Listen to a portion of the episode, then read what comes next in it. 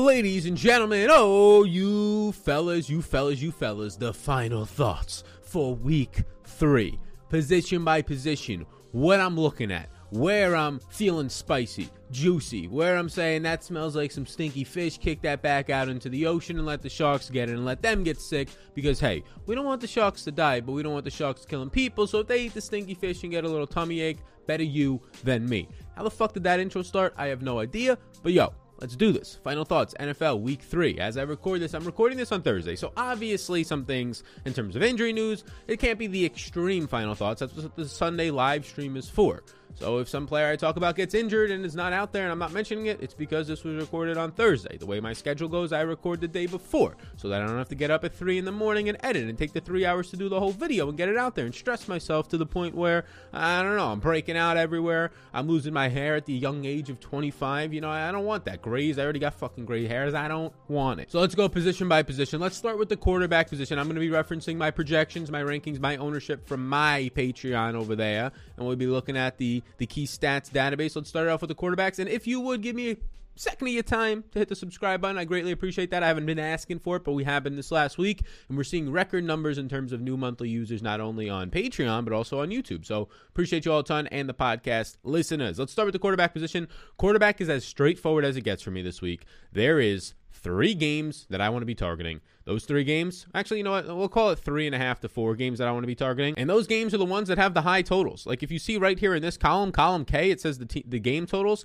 and column J says the team totals. And, and there's a bunch of key stats in here that you can get on Patreon. It shows all the advanced metrics, all the ones that are really important, color coded. That's just like a small add on to Patreon. It's not even like really a feature, but it's a small add on in there, my key stats database. I want the games that have the 52 total. And when we look at the team totals, a 30 team total, a 31 team total, a 29 team total, a 25, meh, but still 25, right? Potentially four touchdowns, a 27, a 29, a 29, a 27. Like these are the games I want to be targeting. I want the elite quarterbacks. I think by far the two best stacks in the slate is Kansas City and Arizona. I don't think you could really tell me otherwise. Like you can tell me that you you can find some value uh, in other places, but if you look at my point projections on those quarterbacks, I have those quarterbacks basically projected for three more points than anybody else, not named Lamar Jackson. But Lamar Jackson, as we know, is not the greatest player to stack up with a game stack, right? Two players from his team, one to two players from the other side. So I think Kyler Murray and Patrick Mahomes are on a different level this week. I don't think that they're anywhere near anybody else. They're seven point favorites. They're implied for 30 plus points each. There are only two teams that are implied with a 30 implied team total on the slate. They are my two highest projected quarterbacks. And oh, yeah, on the opposite side of their games, they have quarterbacks who are able to chuck the ball. I mean, right now, Trevor Lawrence is playing terribly, but he's chucking the ball nonstop. They're playing at the second fastest neutral pace, pace Jacksonville, meaning that they're going to pass the ball. They're not going to run the ball. And that's in neutral situations, let alone when they get down in games, they're just chucking the ball nonstop. Credit to Urban Meyer, he's not running the ball at all because he understands that running the ball is not that efficient, or at least it appears that way through two games. And on the other side of Kansas City, you have Justin Herbert who continues to chuck the ball as well, right? You get Patrick Justin Herbert throwing the ball right now, top 10 in the NFL. He's throwing for over 300 yards a game. We saw it last week. It's just bend but don't break defenses that he's playing so far, not getting into the end zone. So right now, I like these guys a ton. You're going to get a positive 22% pass blocking advantage for Kyler Murray, and you're going to get a positive pass blocking advantage even against his Chargers defensive line for Patrick Mahomes. Rodney Hudson in Arizona is giving so much time to this offense. The number four offensive line and pass protection for Kyler Murray so far, and not even to mention what he can do on the ground. Like if we scroll over to what he's just doing so far on the ground, he has 26 rushing yards per game, and that seems light. Obviously, he gets the rushing touchdowns as well, having five carries per game. So those are my two main guys. The third guy that I'd be interested in is a little bit cheaper. You get a discount on Russell Wilson, and I like Russell Wilson, and I like the discount that you get on Russ this week. Russ is going to have a positive 22 pass blocking advantage against Minnesota. Minnesota so far ranks 29th in pass rush, not getting any pressure, and 18th in coverage. This is a borderline bottom five defense to start the season, and you have the clear stacks. Now, the stacks are expensive. Like, if you wanted to game stack, at least Kyler Murray and Patrick Mahomes have cheap options for you. Kyler Murray, you can go to Christian Kirk, who's cheap. Rondale Moore is, is, is priced up for himself for his role, $5,000, but you have AJ Green. So, like, three of the four receivers and their tight end for Arizona, they're all fucking cheap. Like, AJ or DeAndre Hopkins, who's battling injury right now, apparently in camp or in practice, he's like the only guy who's actually expensive. Patrick Mahomes, yes. Tyreek expensive. Patrick Mahomes, yes. Travis Kelce's expensive. and I'm not going to stack him up with Clyde Edwards-Helaire's running back, but there's a very cheap Mecole Hardman, there's a cheap Robinson, there's a dirt cheap Byron Pringle if you're looking for a punt. There's ways to get these guys and make it possible. When you're telling me they're so expensive, Sal, I can't pay up for them. Yeah, okay, we'll do that. It'll lower their ownership. I have them both projecting out for like 8 to 10%. Russell Wilson, his are actually expensive, right? You have his only two real options in Tyler Lockett and DK Metcalf expensive. Gerald Everett's running less routes than Will Dissly. You can punt one of those tight ends if you want to. Freddie Swain, but he scored a touchdown last week. It was on a busted coverage. He was wide open. I'm not too uh, encouraged by Freddie Swain's consistency. I personally prefer DK Metcalf over Lockett this week. DK Metcalf has a 30% target share. It just hasn't paid out for him. He had the one end zone target in the touchdown week one. This is still a 29 implied team total. Russell Wilson looks fantastic for me, and he's going to have that pass blocking advantage against Minnesota, who Minnesota on the other side, just like you saw last week against Arizona, is has the ability to throw the ball. They're running a ton or more three wide receiver sets with KJ Osborn, and it's working out for them. And then my final two priorities, like right now, I have 11 quarterbacks in an interest pool. I'll probably get exposure in 150s, two 10 to 11 quarterbacks, but maybe like five of them are really going to make up 90% of my ownership. And this is where I'm hoping that it is. We'll see when I run the lineups on Sunday, Sunday morning on the Patreon podcast. Be sure to get in on that. Projections, ranks, ownership, the optimizer, Discord, that Patreon exclusive podcast, uh, game by game matchup notes for every single player that's going to be in play, and a whole lot more showdown information. It's on Patreon, industry low price for all that you get. Come join the community. Record setting 800 people already in there. It's a lovely, lovely time. So, the other two guys that I would go to are guys that you can find some value in. And by value, I'm not saying $50, $200 Justin Fields. Justin Fields is in a player pool for me right now, but I don't expect to get much. You can see he's my last quarterback in there. If you wanted to play Justin Fields in cash, go ahead and go for it. I have him projected for 17 and a half points. Could he rush for 40 yards, throw for two touchdowns, and have 200 passing yards and have 20 points for you, assuming he doesn't have a turnover? Yeah, he definitely could. He's a playmaker. We saw it in the preseason, but these is not going to be preseason defenses. He still has borderline the worst offensive line in the league just because of what their talent is on that and already injuries to it. And him himself did not look the greatest in the preseason. Sure, he had some rushing yards and got you some fantasy points, but he made a lot of mistakes. He's a rookie. That is going to happen. His pass protection concerns. That's going to happen. He's going to take some sacks. So Justin Fields for me, definitely not for GPPs. I mean, if you wanted to stack it up with Fields and Allen Robinson and Darnell Mooney and go full YOLO, go for it if you want to, but I'm not going to stack up like an 18 implied team total. The cheapest guys I want to go to are Justin Herbert and Matthew Stafford. Matthew Stafford's over under on prize picks. It's already up now to 298 and a half, but I put it in the Discord yesterday and on Twitter if you're paying attention. It was at 290 and a half. That is by far the easiest over under. My numbers are way off. I have them at like 315. So I still like it at 298 and a half. We'll talk about some of the prize picks. I've already taken 15. You can see them all all my player props so far as of this recording. 15 on Thursday. We'll probably be at 30 by the time the game starts. I'm already like $500 invested into player props. I have a thread of them all over on Twitter. But Herbert, I like. I mean, the guy continues to just chuck the ball. He's throwing 44 times per game. He's averaging like 337 passing yards per game, and he's going to be a six and a half point underdog. So you talk about these teams that are favorites. I mean, Patrick Mahomes and Kyler Murray, they're not going to run the ball, especially Patrick Mahomes. They just don't run the ball, but neither does Justin Herbert. And the fact that they're actually underdogs, you can expect another 40 plus pass attempts from Herbert, and you can expect them to not just have these one touchdown games. Those one touchdown games are eventually going to end. Herbert this week is not going to have the greatest pass blocking advantage because he loses Brian Bulaga. His offensive line has been decent. Slater's been fantastic, but Brian Bulaga being gone is a big concern for them. So it's not going to be the greatest of matchups there for Justin Herbert, but I have Herbert projecting out pretty nicely against what is going to be the 30th ranked pass rush and a number 32 overall defense in Kansas City so far. Justin Herbert for me projects out for 23 fantasy points at just like 6% ownership. So you're going to get basically the same fantasy points for the cheaper than a Tom Brady, and he's going to be half his own as of right now.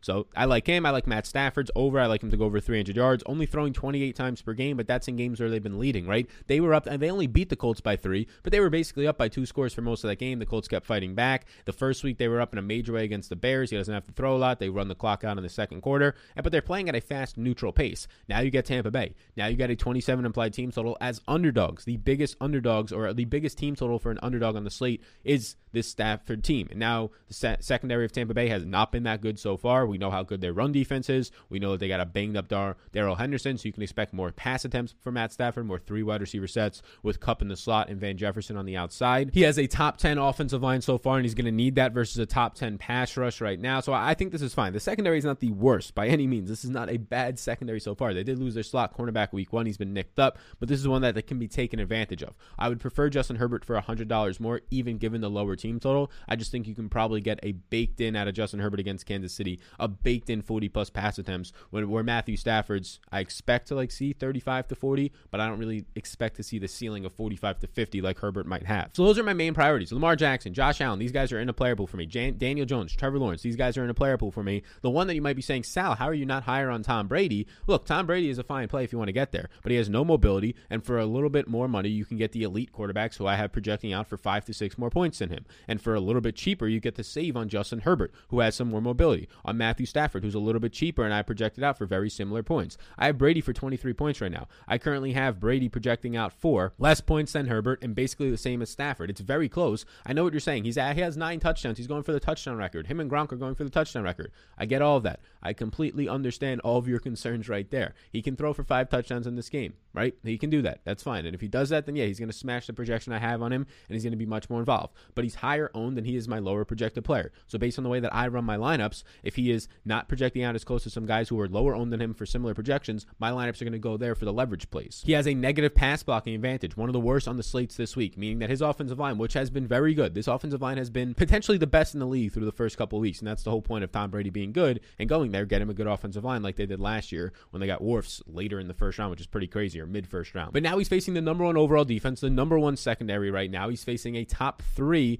uh, pass rush and defensive line with potentially no Antonio Brown out there. So this is a, a bigger test for him. Brady would be the one quarterback that's going to pick up ownership, maybe going to be a top two or three owned guy that I'm not getting as much of this week. So there's the quarterbacks. There's a deep dive, and the quarterbacks are always going to be kind of coming from the standpoint of stacking. Like, what do you want to do? I want to try and stack every single quarterback with one to two pass catchers. A lot of mine usually have game stacks, so two pass catchers, run it back with one to two guys on the other side. That's the far majority, and basically all the lineups I've ran this year. Maybe I'll get a little bit different this week, but I'm trying to capture those game environments. So let's now slide to the running backs, and before we do, I want to let you know about the sponsor of the program and its prize picks as it has been on these. I have, like I said, 15 props taken. If I scroll through here, you're going to see all the props that I have. I'll talk about this three person prop. You can see all my props, including this one over on Twitter and in the Patreon Discord. But I have a Twitter thread. This one's only a $100 one. The rest are $200 ones. But this is $100 here. I'm taking it simple. You just take the over-unders on fantasy points, on, on player stats, and it's legal in a lot of states, even if you don't have full-on sports betting because it's fantasy-based, especially New York. A lot of people there watching from there might not think that this is legal there. So you use the code SAL. You get a free bet up to 100 bucks. It's as simple as that.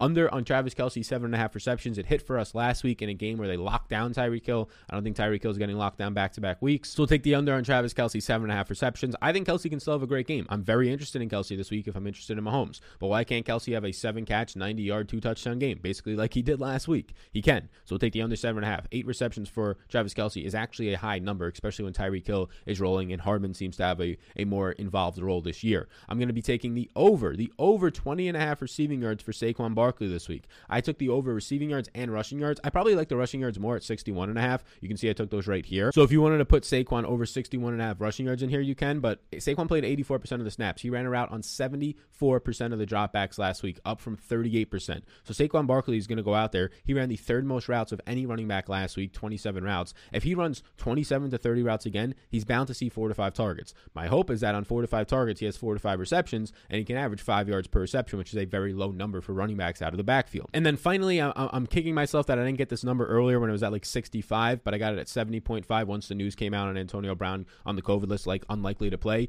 So right now, Chris Godwin over 70 and a half receiving yards. I have Godwin crushing this number. I have Godwin at like 86 receiving yards in this game. So that's my favorite prop of these three. But I have a bunch of others if you want to mix and match them. Just take those ones, do whatever you want to do there. But the big thing is you use the code SAL. They are partners of the program. If you use the code SAL, it's a limited time offer. Do it right now because a week or two from now, it might not be the offer anymore. You get a free bet up to $100. Most places will give you a 25% of your deposit bonus. So you put 20 bucks in, you only get five, or they'll give you a 50% bet up to your match. So you put a $50 bet, you only get 25. If you put a $50 bet, you get 50. If you put a $100 bet, you get 100. So check it out down below. Use the code SAL. There's a link down below. But if you just use that code SAL, they'll give you that deposit match. So now, like Wale said, she said I'm a running back. We're on to the running backs here, and we're going to be eh, kind of kind of a, a small field. So look, you don't have Christian McCaffrey on the slate. Derrick Henry's up there if you want to go back to the king this week. But for the most part, you get a banged up Dalvin Cook up top, who I have interest in. I mean, we just saw what Derrick Henry did to Seattle last week. Going into last week's game, I was telling you that Seattle does not have a good run defense. Through week one, it's going to look like they have a good run defense because they were up by a lot,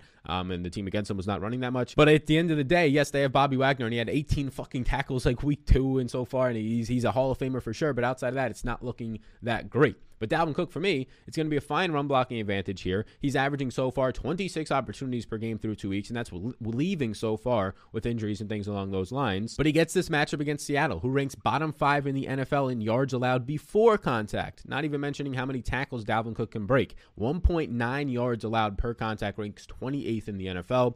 Dalvin Cook in this game has a 27 implied team total. He's game flow independent, so I don't care that he's a two point underdog. We like to see it. Next up is Najee Harris, who has a massive 34% run blocking advantage. I also expect, by the way, Dalvin Cook, I have ownership projections as well on Patreon. I expect Dalvin Cook to currently come in this week with some ownership, but not a ton. I also expect this week for Dalvin Cook to close the door there to come in as the highest owned running back as of right now at 20% projected ownership. You next up have Najee Harris here at $6,600. I expect him to pick up. It's going to be like Dalvin Cook and Derrick Henry picking up ownership, and then this mid 6K range because that's where all the goodies are, if you will, this week in that mid 6K range. But Najee Harris has that positive run blocking advantage of positive 34%. He has a solid team total of 24 as well. You saw the five targets last week, many of those coming later in the game, and got the big touchdown, which bailed us out, scoring about 20 fantasy points for us. But Najee Harris has a great matchup here. I just told you that 1.9 fantasy or yards before contact is what Seattle gives up. Cincinnati, even worse. Cincinnati ranks 29th, so worse than Seattle, 29th in the NFL, giving up 1.91 yards before contact. They're about middle of the pack in tackling, but you get that game flow independence and a four point favorite out of Najee Harris.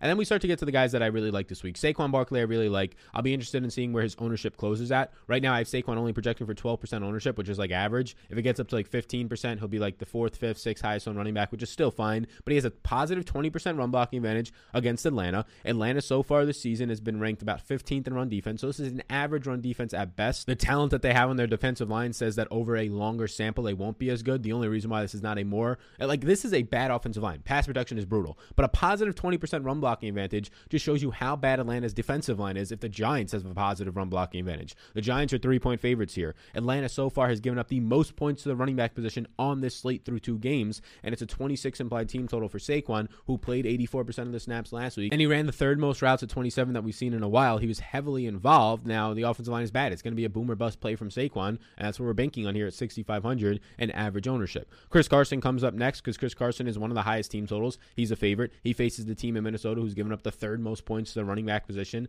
They allowed James Conner and Chase Edmonds to just pick up enough points to get around 20 total points as a unit last week. And Chris Carson went really no backup. It's Alex Collins. He's my fifth highest projecting running back this week. He's projecting out for 15% projected ownership, and I have him for a positive 13% run blocking advantage against the number 30 tackling unit in Minnesota. Now, Joe Mixon, he is massively underpriced. Mixon should be about 7,500 this week. He is my fourth highest projected player at 18.2 points. He is my number one value running back if you watch our values video, which drops now Wednesday mornings. Apparently, a lot of people liked it. So, if you have not checked that out, be sure to go back. We go every single position. We find you the top 30 values based on my projections. Those are potentially subject to change throughout the week, of course, but Mixon is still, as of this recording, my number one value running back, which is pretty damn sick at that price point. But Sal, Joe Mixon stunk last week. He's a talented running back. He is playing also a tough matchup last week, but a talented running back with 20 plus touches already per week on the ground, getting all the involvement in the passing game and routes run department, 27.5 opportunities per game. It's a tough matchup this week against, through two weeks, the number one run defense according to PFF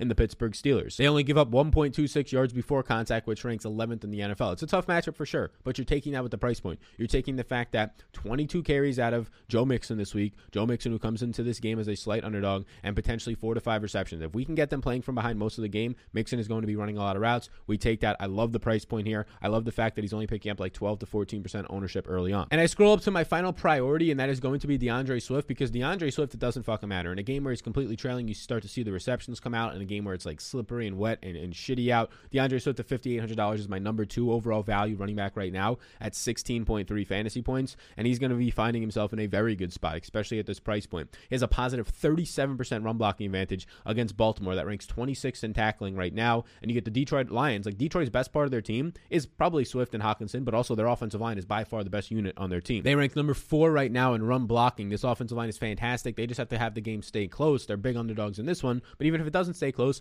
even better for D'Andre Swift, like you saw week one. That's when he starts to see five, six, seven catches, and just in the receiving game alone, he smashes this price point. Swift is a great play. He's an awesome play. No McCaffrey on the slate allows us to just get these $6,000 running backs, which makes it easier to go pay up for the expensive stacks. Now, Derrick Henry is here. There's a bunch of other guys who are in a player pool. They're not as much of priorities. Austin Ekeler is here, but he's priced up. He'll probably see a lot of work in the receiving game. Kamara, I feel very concerned about Kamara. Gets a tough matchup against the New England Patriots run defense. That offense does not look like it's going to move the ball all that much, let alone Kamara be able to become efficient. And you did not see that last week because of not a lot of targets. They play so slow. Edmonds' price point comes up. It's harder to be interested. Uh, same thing with Damien Harris' price point coming up, harder to be interested. Kenyan Drake's an interesting guy at 5,500. You can see Kenyon Drake and Mike Davis. Davis grades out as a good value as so many people are flocking over uh, to the Cordell Patterson hype, Cordarrelle Patterson hype, which is just funny. I know he was involved in weird Wildcats, got some touchdowns, but Mike Davis is a fair price point. There's no there's no real cheap guys though. Like the four thousand dollar running backs are not there this week. Right, they're not there. I'm going to live in the six K range, and I'm going to be completely fine with that. It's tough to want to go to Kenyan Drake, or it's tough to want to go to uh, James Robinson, even though he's running a lot of routes. When for a little bit more, you can get fucking D'Andre Swift for hundred dollars more. Out of all these guys who are maybes for me, the two that I'm the most interested in or closest to making yeses would probably be Antonio Gibson and Austin Ekeler. But there is the running back position. Now let us, let us, let us. And if you're still here, hey, like and subscribe. I know you're still here because you're watching right now. Nobody who's not watching is still here. So hey, you. Right now hit the like button and the big one the subscribe button allows this channel to grow. We're setting records in terms of subscribers over the past month. Continue to join the community. If you value this it takes a lot of time. We're up here at 5 a.m putting this all together because one the passion the love for the game this shit runs my life in a good way. But two two two for the people. So if the people appreciate me i appreciate you if you hit the subscribe button. Let's get into now the most important position the wide receiver position and now, since my values videos, my my top wide receivers have changed. A new number two has appeared, and we'll talk about him when we get there. Tyreek Hill, after being shut down last week, I am going right back to the well with Mr. Tyreek Hill. I cannot wait to play Tyreek Hill this week. He's going to have a fantastic matchup advantage. His A dot is 13.4. In the secondary, he'll have to see some Derwin James, but Derwin James, I assume, is going to be more uh, fixated in the middle of the field on Travis Kelce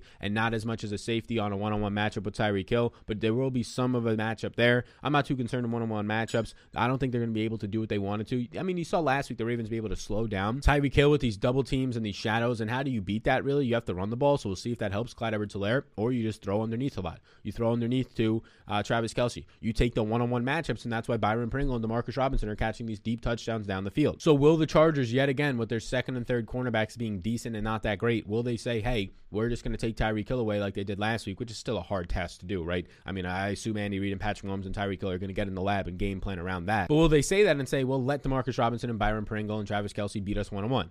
We'll see. I don't think it's going to happen. I, I, would bet against that because teams have been probably trying to do that all year and all season and all of Tyreek Hill's career, and they, they got it to work one time. But really, did they get it to work, or is it Mahomes saying, "Yeah, I'll just take this wide open one on one matchup that we have right here"? So I'll go back to the well with Tyreek Hill, DK Metcalf, and Tyler Lockett. I prefer Metcalf this week, but both of them in my stacks with Seattle. Metcalf is going to have just this amazing matchup against Patrick Peterson. Peterson started to slow down and, and, and beat DeAndre Hopkins later in that game, but it came out later on that DeAndre Hopkins suffered an injury towards the midway point. Hopkins to start the game though had like 18 fantasy points, 16 fantasy points. Patrick Peterson is is definitely a little bit uh, dustier, if you will, especially week one. You saw him get torched a couple times, so I prefer DK there, but I like both of those guys. Cooper Kupp is my number three. He went from being my number two to my number three value play. It's hard not to like Cooper Kupp from everything that he's been doing so far. I mean, he's leading the fan, the league in fantasy points. He's averaging two point 2.12 fantasy points per target, which is just elite. If you come over here, you can see that he has 10.5 targets per game, 136 receiving yards per game. He's even getting some red zone usage so far with two red zone touchdowns on four red zone targets. I mean, the guy's just been an absolute beast. Expected to slow down, but based on his price point, he should be 74 to 7,500 like these studs. Keenan Allen, I mean, Keenan Allen, his big catch, that awesome throw from Herbert made him go over 100 yards, but Mike Williams is slowly becoming the focal point of this offense. So we have to track that, but Keenan Allen is still cheap enough to get there. I have Allen projecting out fantastic for 18.5 fantasy points. But if Mike Williams is truly going to be the Joe Lombardi's, uh, Michael Thomas, like they said in the offseason, and that's what we've seen from the usage the first two weeks, I'd be a little bit concerned as Mike Williams is obviously more of a red zone threat for Keenan Allen's overall upside. Now, Keenan Allen can still catch his eight balls for 100 yards, but when it comes to the upside of going in there for a touchdown or two, that's where Mike Williams starts to actually become become a more secure option. So I'd be concerned about that, but the price point's still fair enough to not have to run away from Allen at 6,600. AJ Brown's on here, and we're just waiting for AJ Brown to actually start to catch the ball. AJ Brown right now is top eight in air, air yards. He's just fucking dropping the ball at this point. And they said that he, he even said that if uh, his family sent him text that he couldn't even catch COVID at this point, which is fucking hilarious. But he's going to be getting a, a, zone matchup. He'll see some Rock Ya-Sin, which is going to be a fine matchup that'll have 30 plus pounds on Rock Ya-Sin. It's one of the better matchups on the week. Do not be shocked if AJ Brown finds and takes the bricks off his hands and he actually finds his his way to get the Butterfingers off his hands. Do not be shocked to see a massive game here. The problem is the problem is with AJ Brown is Julio Jones, of course, his teammate. Julio Jones is going to be a much cheaper and potentially is the wide receiver one on that team. Like, yes, if, if you're rooted in all your offseason thoughts and all the past stuff of A.J. Brown's the wide receiver one, uh, 180 targets for A.J. Brown, then Julio comes there, and Julio has looked really good. I mean, last week that touchdown should have stood. I don't know why the hell it did not. But if Julio Jones is the wide receiver one on this team and A.J. Brown is like Corey Davis, like we're overpaying for A.J. Brown. So that's always something we have to keep in mind. But now let's scroll up here and we'll put to the top of the screen the man who is now my number two overall value since Antonio Brown. We're expecting to be out. Of course, if Antonio Brown somehow is not out from this COVID stuff and test positive or negative three days, four days in a row, whatever it is, then this will change, but I assume it won't. Chris Godwin is my number two overall value play. Chris Godwin is the safest guy in that offense. And now when you take out Antonio Brown and the upsides and touchdowns and big chunk yards that that has, Chris Godwin in the middle of the field is even better. Chris Godwin will see some Jalen Ramsey, but for the most part, everybody on that team will. When they go in two wide receiver sets, it'll be Godwin and Evans, so Ramsey will be in there. But Ramsey stays on one side of the field in three wide receiver sets, Godwin is going to get into the slot and get away from Ramsey. So I'm fine with that. Uh, if anything, that you're probably going to see Scotty Miller, who a lot of people are going to be playing in stacks as a cheap option. He'll probably be sacrificed the most in three wide receiver sets to the Ramsey side of the field. And I'm just good on not going there all that much, if at all. Godwin projects out for 18 and a half fantasy points for me at just $6,100. I like Godwin this week more than Cooper Kupp. You get a $700 price discount. And as of right now, you're probably going to see like 5 to 10% less ownership on Chris Godwin, who's averaging nine targets per game and over 10 yards of A dot so far. Courtland Sutton here, it's only a 41 implied game total, which doesn't look that nice. But then you look at it and you see the Jets are only implied for like 15 points, and the 26 implied team total is pretty nice for Teddy Bridgewater, who leads the league right now in air yards and 20 plus yard throws down the field. Courtland Sutton popped the fuck off last week, like you saw. We love to see that. Now gets a matchup against his Jets secondary at just six thousand dollars. I do prefer Chris Godwin, but I expect Chris Godwin to be probably double the ownership as Courtland Sutton. Same things could be said for Sterling Shepard if you wanted to go there. Sterling Shepard in this matchup, another uh, very similar to Sutton, a 26 implied team total. He's just going to be a favorite in this one, but he's going to have a similar matchup advantage. He's going to be similarly as lower owned because of the fact that Chris Godwin's right there with much higher ownership. But Shepard has nine and a half targets per game, a nine uh, average depth of target right now. He has a very strong matchup against Isaiah Oliver this week, where they're pretty much like the same weight. So Sterling Shepard stands out for me. If I had to rank it right now, I would probably rank it one, obviously Chris Godwin. Number two, in, in, in at this point, Sutton and, and, Sterling Shepard are both for me top eight plays. It's kind of a coin flip. Who do you want to go to? I have Shepard at 16 and a half fantasy points for $100 cheaper, and I have Courtland Sutton at 16.2. I say Sutton's ceiling's higher for GPPs though. Robert Woods will be a fantastic pivot option if you wanted to, and I think that's a strong place to go to, pivoting off of Cooper Kupp. I expect Kupp to be very heavily involved, but also schemed against. And at 22% ownership for Cooper Kupp compared to Robert Woods, who I currently have projected at 10% ownership, yes, the the the projection is much different. I have Kupp for like five or six more points, but I do think that's an interesting place to go as it's just a two week sample, and nobody would be shocked if over the next two weeks Robert Woods outscores Cooper Kupp. The best wide receiver value play on the week potentially, and, and this is not per my rankings, like obviously per my values, you saw it was KJ Osborn, and it still is, but maybe like the best 4K potential value play for me this week is going to be Marvin Jones because somehow Marvin Jones is the wide receiver one on his team. Somehow he's seen 10 plus targets in two weeks, scoring a touchdown in each of those games, averaging an 8 out of 15.1 yards per target. He has a nice team total of 23 in a game where there's 7 point underdogs, so expect more passes. And now he gets his secondary where he'll face Robert Alford and not much in the Arizona secondary. Byron Murphy, uh, rookie cornerbacks out there as well. And Laviska Shenault is now banged up, potentially not going to play. Like Marvin Jones is the clear and obvious number one target for through the first two weeks, through the camp reports, through the preseason usage when he was out there on a per uh, route basis uh, for Trevor Lawrence at this point. And Marvin Jones for me looks elite. Marvin Jones is a top 10 value play, top 10 play for me at 13.6 fantasy point projections at just this $4,900 price point. He is probably my favorite run back option in these Arizona stacks, but I'm fine to go Kyler Murray plus two of his pass catchers, running back with Marvin Jones and DJ Chark since they're both affordable and both will see a lot of usage. I have Cole Beasley as a yes this week because I'm fine to go right back to the well. And, just Buffalo has looked terrible, and they got up big last week, so they didn't really throw in the second half. But Josh Allen does not look that great. So if it was to turn around this week, Cole Beasley, Steph Diggs look good. Beasley is cheap enough. He has a solid matchup against Kendall Fuller in the slot. It's not an elite matchup, but it's solid. And Beasley is still seeing a lot of targets. Eight targets per game, five average depth to target. The more upside here is definitely a Marvin Jones. So Beasley maybe should be an X and not a Y for me. But more upside is definitely Marvin Jones and also the guy below him in Will Fuller. Will Fuller is just your dart throw. He'll be 1% owned. Will Fuller was a top 10 wide receiver. Yes, with a Deshaun Watson last year, a different quarterback, and now he's going to get Jacoby Brissett. And they only have a 20.75 implied total, but they're going to have a nice matchup against the Raiders in that secondary. And Will Fuller is a guy who can easily, easily put up 30 points like it's nothing. You're not shocked to see Will Fuller, six catches, 120 yards, and a touchdown or two. So Will Fuller at 1% ownership is the guy that I do like. He's not going to project out great, 12 and a half fantasy points, although that still does project out as my number 11 overall play. Will Fuller at one, no ownership, no ownership right now is going to be a solid play. My final yes is a guy who was our number three value. Now Chris Godwin has bumped him down to our number four, and it's Mecole Hardman. Is there a better value play this week in terms of fitting into your stacks than Mecole Hardman? Whether you want to go the opposite side of that game with the Chargers and a run back of Mecole, or you want to stack up Mecole Hardman with a Kelce or a Tyreek Hill and go with Patrick Mahomes, it makes it so easy to do so. He might be the cheat code of the slate. He is picking up ownership though, 10% so far, which is concerning for a volatile player, but a volatile player who is actually seeing targets this week is a little bit more, or this year is a little bit more appealing. Hardman so far has seen 11 targets, five and a half through two games with an average A dot of 11.5. We'll get a matchup against Michael Davis. Not the greatest matchup, but also will move around the field into the slot, out wide to get away from that. So Mecole Hardman looks fantastic. And then it's just a bunch of X's as it always is here. X's meaning that I like these guys, but they're not as much priorities. Hopkins, obviously he's strongly in play. We have to see what the injury is if you're going with your Kyler stacks. Steph Diggs, Lockett would be my second option in Seattle stacks. Jefferson will continue to be low owned, and hopefully Osborn doesn't steal the points away. That's the main concern. If Osborn is literally going to be taking a 15 to 18% target share, we can't give Justin Jefferson these 25 to 30% target shares, which does bump him down in my projections. Calvin Ridley is getting no A dots, no average up of target because of how bad that Atlanta offensive line and really honestly Matt Ryan has looked through the first two weeks.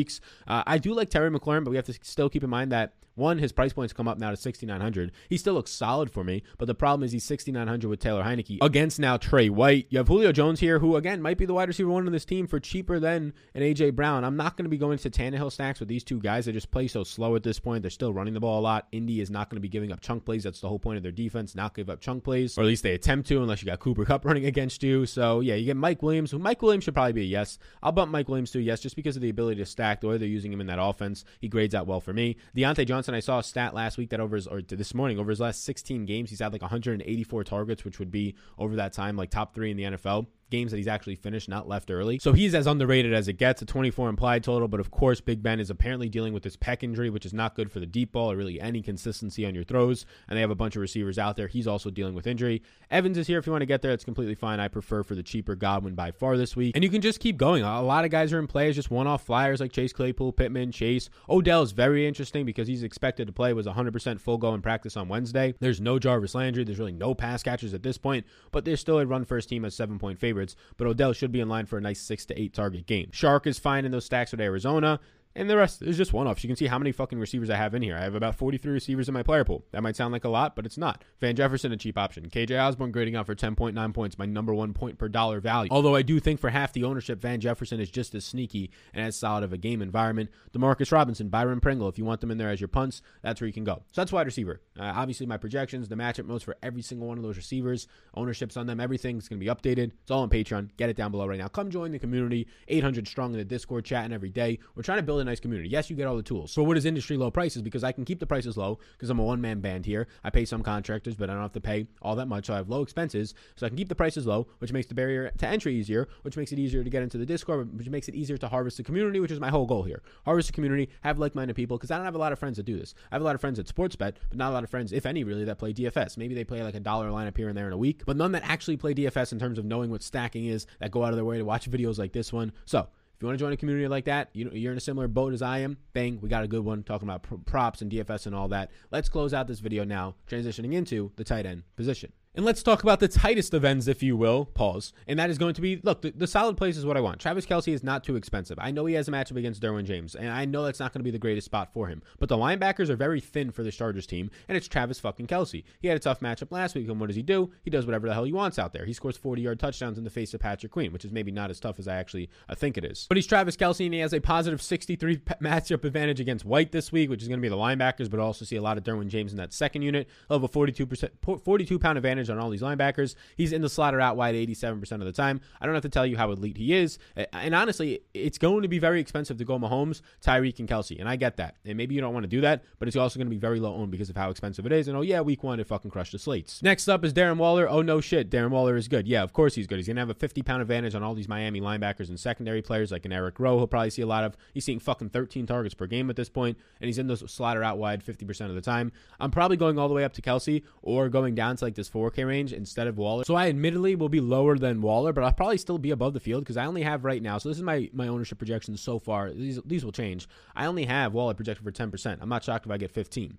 Keep going down, you get Kyle Pitts here, who Kyle Pitts' price point somehow comes down, even though he's producing more. And now you have Russell Gage banged up apparently week to week, so he's the clear. He already was the clear and obvious number two. He's operating as a wide receiver, Kyle Pitts, 70% of the time. In the slot or out wide, 70% of the time, which is 20% better than Darren Waller this year. He's seeing a solid six targets per game at this point, and now he has a solid matchup. Noah Fant is here, who's been playing very well, and there's no Jerry Jeudy, which helps in the short to intermediate range. Seven targets per game, has a positive 18% matchup advantage. The main concern with Noah Fant, like I want to go Kyle Pitts over Noah Fant every single time because Noah Fant is still blocking a lot. He's only using the slot or out wide, those elite spots where you're a wide receiver definitely running a route 29% of the time. 29% compared to 70% of the time for Noah Fant was only $100 more. You keep going down, and somebody's, and a lot of people are going to throw up on my number one value tight end on the week right now is Tyler Higbee. He only had one catch for eight yards last week, but he had the same exact role as he had week one where he played a very good role. And now he has a great great spot here. He's actually going to have a solid matchup compared to all the wide receivers against Tampa Bay secondary for the Rams. This may be the best matchup on an individual player on offense. A 25% matchup against Devin White, who'll have a 20 pound advantage on. Devin White is very good, but in terms of coverage, not as good when it comes to these elite, more uh, versatile tight ends. And you're going to get 47% of the time in the slot or out wide. So 47% of the time, Tyler Higbee's going to have a linebacker on him in the slot. That is a great matchup advantage. It's just a matter of does he actually look his way this week, Matt Stafford. For $100 less, you get another nice game stack environment. Like it's very cheap if you're not going to go Kelce. It's so easy to do something like a a, a Mahomes, Tyreek Hill, throw another guy in there not named Kelce. Opposite side, you have Jared Cook for so cheap and or another Charger. He's gonna have a nice matchup advantage against da- Daniel Sorensen, who he's in the slot 58% of the time or out wide. So Jared Cook getting that elite usage, a 46 pound advantage on Sorensen when he's actually guarding him downfield. And Cook very quietly so far should have had the touchdown last week. He's being targeted in the red zone a couple times. How many targets does he have in the red zone so far? He has three red zone targets in two games. So very quietly so far, seven targets per game. We like that for Jared Cook. We scroll down now and we get the final guy. If you're looking for value, I have him as a yes here, but I don't want that to be taken as this guy's an elite play because he's not an elite play. Like, give me Jared Cook if you have the extra money all day long in that game environment. But Jack Doyle at $3,400 because he's seeing six targets per game. He'll have a fine matchup against Rashaan Evans. He has a low A dot, which means easier completions but less upside. So that's the concern for GPPs. But if you don't have as much money and you're just trying to punt the position, $3,400 uh, Jack Doyle is a decent way to do that. I do think he'll be involved. It looks like he's getting stared down by Carson Wentz. Keep in mind, though, if Carson Wentz doesn't play this week, I don't go to Jack Doyle. And then all the X's can easily be made yeses. I just want to kind of separate them a little bit. Like Gronk, obviously with touchdown upside, obviously in this game environment is fine to go to if you have the money. But for uh, $600 less or even a thousand plus dollars less, I do like the opposite side with Tyler Higbee. Hockenson's here with the elite usage against Baltimore and Patrick Queen this week, who got gashed by another elite tight end last week in Travis Kelce. But everybody really does. I'll be interested to see Evan Engram if he's fully healthy at 3,600. Evan Engram was having a nice preseason. When he's healthy, Daniel Jones and him show a connection with that 26 implied team total. Maxx Williams had the big game last week. Everybody's going to want to go right back to Maxx Williams this week. And he fits in as a cheap option, right? $3,200 in your Arizona Kyler stacks. I would just much rather go to a similarly priced AJ Green, who will have a red zone role, a similarly priced Christian Kirk, who week one we saw the downfield role, then Maxx Williams, who I know he had 90 yards last week, but I'm not going to con- consider that as, as something of, uh, we've never had tight ends involved in this. Dan Arnold, right? Never had tight ends involved in this uh, offense in Arizona under Cliff Kingsbury. I'm not going to just assume one week means that now they are. Punting with the Seattle tight ends is fine if you want to. Everett and Dissly, neither of them look that good, but they're both dirt cheap. They can fit into your stack as a third option and just a punt to clear that position, but also get correlation in your stacks with Russell Wilson as a cheap option. First skirts here, Cole Kmet, whatever you want to do, Logan Thomas, but those guys are all secondary options for me. So there we go a big old final thoughts video to start my Thursday morning off. I appreciate you. Cheers to all of you. I give you the black coffee that I now have to fucking warm up. I always do this. I pour the, pour the coffee knowing I'm about to talk for 40 minutes straight. So now we don't got the fresh coffee, but what are you going to do? It's for the love of the game. So thank you for tuning in. Hey, like and subscribe before you go. And everything that I mentioned in this video, the free $100 bets on prize picks, you can follow all my props, take the ones that you actually like, use it, use it right now. F R E E free. That's linked down below with the code SAL. Patreon, come join the community. Make it 900 strong by the time next week comes around. That's linked down below and a bunch of other stuff. This is the Final Thoughts podcast. We'll have that one dude video on Saturday. Sunday, later in the day, once the game starts, we'll have the Sunday Night Football Showdown show. I expect to do it this week. And then, of course, the bigger stuff is Sunday morning Patreon only podcast, going position by position, talking about all my exposures, my stacks, the rules I'm using in GPPs, the way I see the slate playing out, and how I'm attacking the slate, basically giving away, showing my cards to all the Patreon community.